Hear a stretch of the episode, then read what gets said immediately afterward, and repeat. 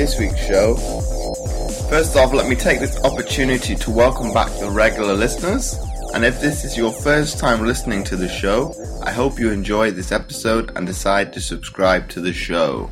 And today's guest, I've got Dr. Bhrett McCabe. He's the founder of the Mind Side and has been a practicing sport and performance psychologist and a licensed cl- clinical psychologist since 2007. He presently works with numerous players from the PGA and LPGA tours, development tours, and serves as the sport and performance psych- psychologist for the University of Alabama's athletic department as well as an NBA team. Thanks, Bhrett, for coming on the show. Thanks for having me. But we talked briefly off air about a few topics. Uh, can you tell the guys listening and obviously watching on the on YouTube how you came about becoming a sport a sports psychologist in the first place? Yeah, I was an athlete in college. I played baseball at Louisiana State University, and our program was um, the team of the decade of the 90s. We won five national titles in 10 years, and it was through my own challenges. Um, I, I, I struggled with an injury, and I struggled being completely aggressive to what I wanted to accomplish. Um, and what happened was um, I was very I was I was struggled with success. I was good at failing, but I wasn't good at success. Um, and I um, I really needed to learn how to overcome it. So I went and saw a guy who taught me how to work through it, and I had a lot of success. And and so I decided after that season um, that I was going to go into psychology. So I'm a I'm a clinical psychologist. I'm a specialist in in the interplay between medical and psychological symptomatology. Um, but all I do is work with athletes now. So one of the one of the things that I'm a specialist in is injury rehabilitation um, and getting athletes back to the field a little quicker. Okay, that's quite interesting. And obviously, working with different sports, obviously, the, the, you say with injuries, obviously, there's different ones that can come about. Obviously, between, uh, say, for example, football injuries are going to differentiate between that of golf injuries, and how how does kind of the psychological mindset of the players differentiate between the sports? Well, you know, some some sports like football, um, you tend to we tend to romanticize the warrior esque mentality. You know, take me up, run me back out there. Uh, other sports tend to be more um, needing to feel just about right in order to compete at the highest level, like sprinters. Um, and, and rightfully so. I mean, if there's a twinge in the hamstring, it tends to be a little bit of a concern. Um, the psychological aspect of injury, though, is understanding that there's a process to recovery as much there is in the physical process. Um, one of the things that we do as athletes is we anchor, meaning we identify a time in our life when we can't do something as the time that we were the best at doing it.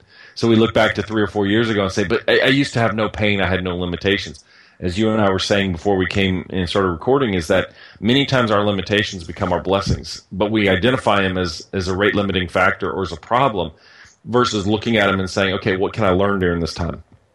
What can I learn about me? And so for all athletes that are going through injury, one of the biggest challenges is understanding their role and their value. Because as an athlete, we, we identify as the positive aspects of an athlete people know you, they watch you, you're physically fit, you feel good about yourself. But now we have this injury, and those those factors are now rattled. And so, how do we put that back together? And that's the challenge. That's the challenge. I mean, look, it's it's not much different than you know if we take a short term disability or a long term disability, it still becomes for most folks it still becomes in their forefront of their ideals and their presentations. Um, it, it's always on us. It's always around us. We're always aware of it. So, you know, you take an athlete who's now who's never had a knee injury and can run and walk without thinking, now all of a sudden has a torn ACL and is fully limited for the next X amount of weeks. Um, now to go to the bathroom is a chore. Well, if you take individuals as like my dad who was who had physical limitations the last 10 years of his life to go upstairs at our house um, he, we had six stairs to go into our house i felt so guilty for so long because it was hard for him if we needed to go run an errand. We had to really think about how we were going to do it because getting up and down those steps every single day was a challenge, um, and it would wear him out to get in the house. Um, and so for athletes, it's a short term disability, but it has long term fear associated with it. Is this the new normal? Versus, all right, this is another challenge, I'm going to overcome it. Okay. And I've got one question from one of my followers, uh, Chris Lynette. He's asking, uh, what's your opinion on the 10,000 rule and do you agree with the same? Um, you know, uh, so the 10,000 hour rule was started, um, it was based on some research by Anders, uh, Anders Ericsson, who just recently wrote a book called Peak. And if you haven't read Peak, it's called, I've got it on my bookshelf, Science of the New, Secrets from the New Science of Expertise. He'll even tell you that this 10,000 hour rule has been a little bit bastardized, um, oversimplified. Look, we can't argue with the fact that certain people are just more talented than others their ability to take whatever skill they do, whether it's throwing a baseball or catching a football or jumping, but those skills have to also be refined. So it's the ultimate nature and nurture approach. I think what we need to learn from the 10,000 hour rule is that there's a deliberate way to train. And if we follow the deliberate way to train, we increase the probability of our success. We don't increase success, we increase the probability of success because there ultimately still comes an it factor, which might be our own talent, our belief systems something to get better. Simply doing something over and over again. Most of the studies in the 10,000 hour rules that supported it were retrospective studies. They identified a group of prodigies or p- people who have already achieved success and then studied them to try to find answers. So it's a little bit of a selection bias. Every other study where we've tried to look at it, you know, where we hyper train people, it hasn't produced anybody. Um, if you look at the Chinese Olympians, they have long-standing uh, Olympic development programs that would probably adhere to the 10,000 hour rule. But what they have is a lot of um, attrition. They go through and cull the herd constantly to try to find the diamond. So what are they looking for? Somebody who has this innate ability, this underlying ability to be successful. Um, so I think the 10,000 hour rule we have to look back at, and, and Anders Ericsson would tell you, we have to accept the fact that there has to be purposeful practice in that moment. Okay, and then one one comment he goes on to to ask: um, in the past, there's been experiments with which have produced sportsmen like, for example, the Polgar sisters, uh, chess champions. Do you think uh, the same should be done with tomorrow's sportsmen and women? Uh, uh, no, because it's a win at all cost mentality, right?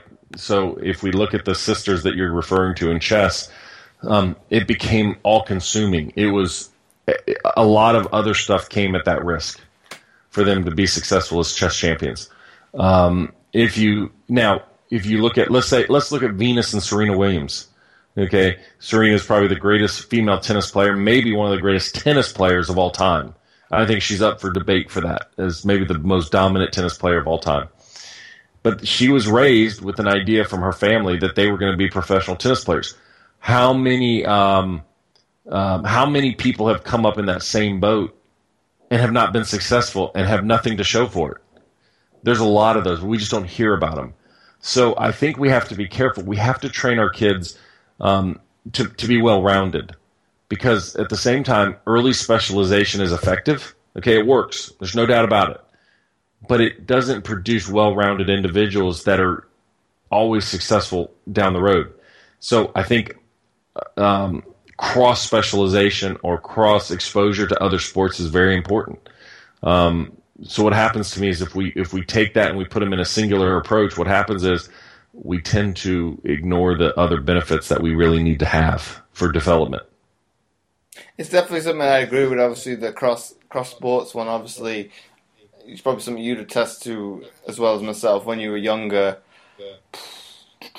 I'm trying to think how many sports. over the over my lifetime. I've ended up doing uh, three sports at national level, and about six sports throughout my lifetime. So obviously, as a youngster, uh, when they cross overlapped, I think I did ten pin bowling and uh, karate and swimming, and they kind of overlap. So it kind of I've not dove solely into one sport until I probably got to about 16, and obviously by that yeah. time I'd kind of progressed up the ranks, and then that's well, when you have to specialize. You have to specialize at that point. It, it's interesting here in, in high schools in the United States, um, particularly because of the draw of football.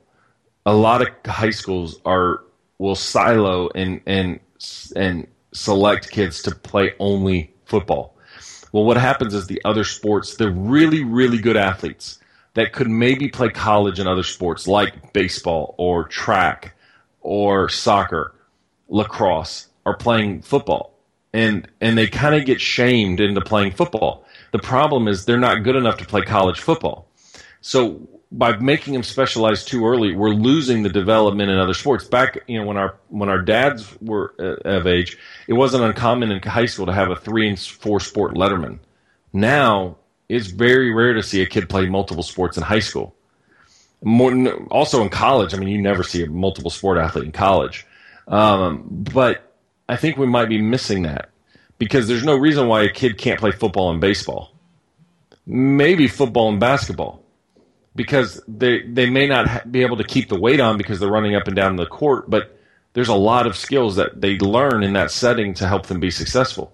I think as parents and as coaches, we have to encourage folks. I would even do things at practice where you bring in another sport. So if you're if you're playing soccer um, or football, you know, in the UK, um, bring in volleyball one day and train. You know, take a practice at the end of practice and play volleyball, and and just call it a fun day. But watch the development and the ability to work as teammates. And is the superstar on the pitch going to be the same superstar on the court? And how are they going to deal with that? And there's there's a good aspect to that and and I think we have to learn. Eh, some of it's requiring humility, but it's also learning self mastery, because you know the way that we used to learn how to learn a sport, the way we used to grow to learn to, a sport was through self mastery and self identification, through trial and error of ourself working on it. Now we have coaches that say, "Oh no, no, no, you're in the wrong position. You need to do it exactly like this." So the athlete loses that self that self development um, and and trial and error that comes with just trying things out. I learned to pitch throwing into a, a uh, packing crate on the side of my house. And my dad was a college baseball catcher. He knew what he was doing, but his thing was go out there and figure it out. Well, it comes down to obviously, like you say, with baseball pitching, it's um, it comes down to the what's the word I'm looking for?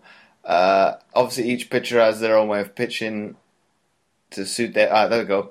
The, the the biomechanics of the movement is everybody. Obviously, if you look at pictures side by side, say at the uh, major league baseball level, they're not gonna.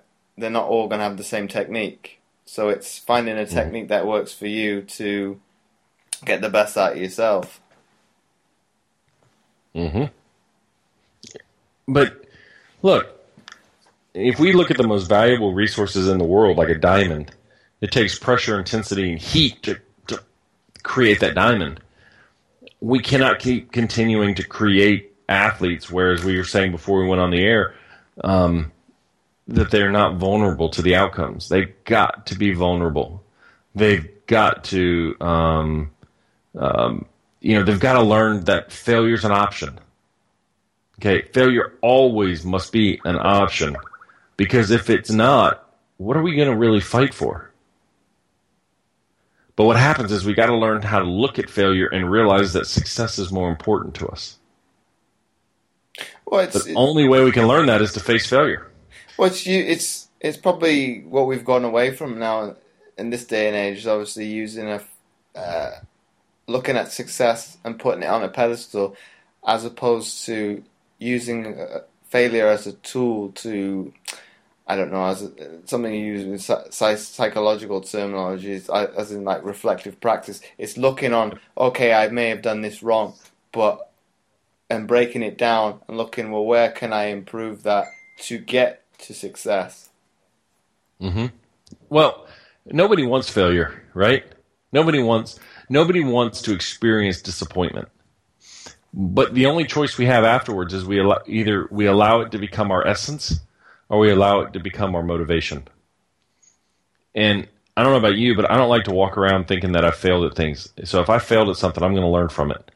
Um, and I want to figure out the best way to get better, the fastest way that I can. And the only way that I'm going to get better is I'm going to take that challenge again and I'm going to beat it.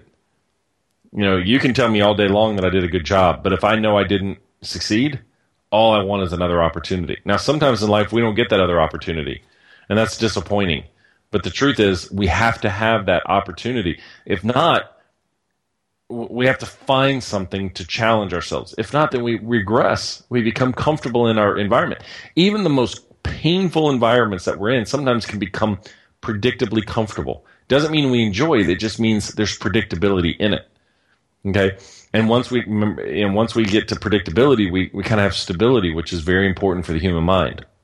That doesn't mean it's good, but that's why sometimes people um, um, that's why people you know get caught up in um, um, bad relationships and they stay there.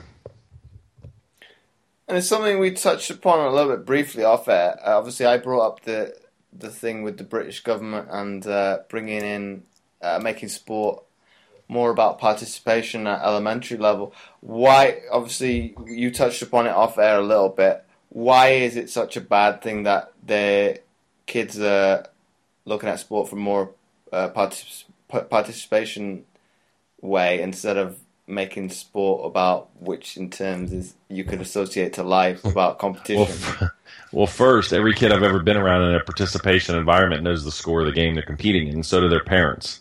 So we can pretend that nobody cares. Everybody cares. Life is about competition. Life is not about complacency. You know those who are complacent get eaten. Okay i mean it's just it's just survival of the fittest. You're going to get bypassed.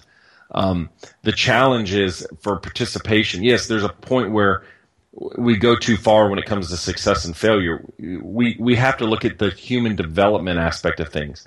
Participation in its own is not development. Coaching, leadership, growing skill sets, that's development. So we have to sometimes temper our desire to succeed by making sure that other kids on our team who are not the superstars can develop because they may become superstars. They just have not had the attention. But simply getting a ribbon because you participated isn't coaching either. That's just giving a ribbon because they participated. So the biggest failure of coaches in our society is we don't have individualized developmental plans for every player on our teams. Why wouldn't we? We should have every player that we coach should have a developmental plan if Bhrett is on your team and he's not going to play a lot this year, have you communicated that to me?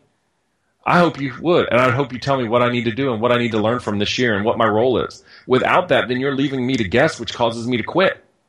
So when we become so focused on success, we tend to forget the development. We get so focused on participation, we forget to actually coach people. You know, rolling a ball out there and helping them find it on themselves is good when it's in the backyard, but not in an organized event. That's, that's definitely a good point it's, it's something you've kind of brought it out to obviously looking at it from a, a grander scheme. Then obviously it's not about participation. There's a deeper root to obviously it's development. It's development. I mean, look, how do we gain mastery? We gain mastery by going through things that are good and things that are bad and learning how to identify our pathway to achieve success. So if you're not very good on the pitch and you just get a participation trophy for playing they failed you. They failed you. They need to spend some time. Now, they may, you might just not be very good. I mean, you might be terrible. Okay, but then my job as a coach is to get you into something that you're good at.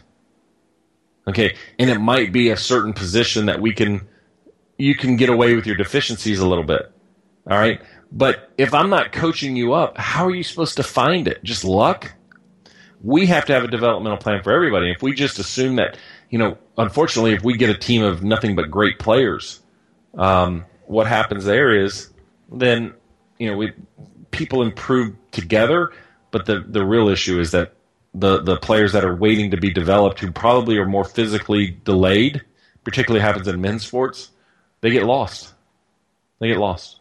Which in turn probably they end up leaving the sport altogether. Hundred percent, because it's not fun. It's not fun. I played one year varsity baseball in high school because I wasn't good enough to play varsity. In the United States, you usually play varsity your junior, senior year. They held me back athletically, not academically, but athletically, because I wasn't good enough. I wasn't big enough. I grew late. I was the youngest kid in my class, and I didn't grow until I was a senior. Then all of a sudden, I went on to play college baseball, and everyone was like, "Where'd this kid come from?" The fact was, I should have probably been held back a year, but academically, I was fine. I had no problems performing and how did my parents know when they started me in? They were just putting me in kindergarten early because they wanted me out of the house. They had no idea 18 or 15 years later that I needed to be held back. But but in today's world, that's not uncommon. Okay, so you know they'll hold a kid back to try to maximize, but then they get to college. Guess what? Well, I went to college. I redshirted, so I had to wait another year to play because I was the youngest kid on my team. But I played five years instead of four because I I was held back one year. But that's all the that's all that happens. I mean, so we have to look at our individual development plan, developmental plans for every single athlete we have. If we don't have that, we are failing as coaches in those organizations. That's definitely a good point you raised, Bhrett. Um, I think we'll wrap it up there for today. Thanks for coming on the show. Absolutely. Um, if anybody wanted to get in contact with you uh, to ask any further questions, how what would the best how how would they go about it, and what would the big best form of social media to get to get asked such a question? The, the the easiest way to get to us on social media is at the Mindside. T H E M I N D S I D E. You hit me up there, I'll get back to you. I'll probably get you from my personal account, but our company account is the Mindside. Okay. And once again, thanks for taking the time out your busy schedule to come on the show. Absolutely. Thank you so much for having me. If you wanted some bonus content, I have now set up a Facebook group where you can interact with both the guests and I. The name of this so called group is Mindset Game, so why not come over and check it out for yourself? And before I forget, I would really appreciate it if you would be so kind as to leave a short review in iTunes, as it helps to get the podcast more notoriety and it would be more visible in future to others, and thus helping more people which my guests and I are all about. Once again, thanks for listening, and I'll catch you next time for another episode of the Mindset Game Podcast.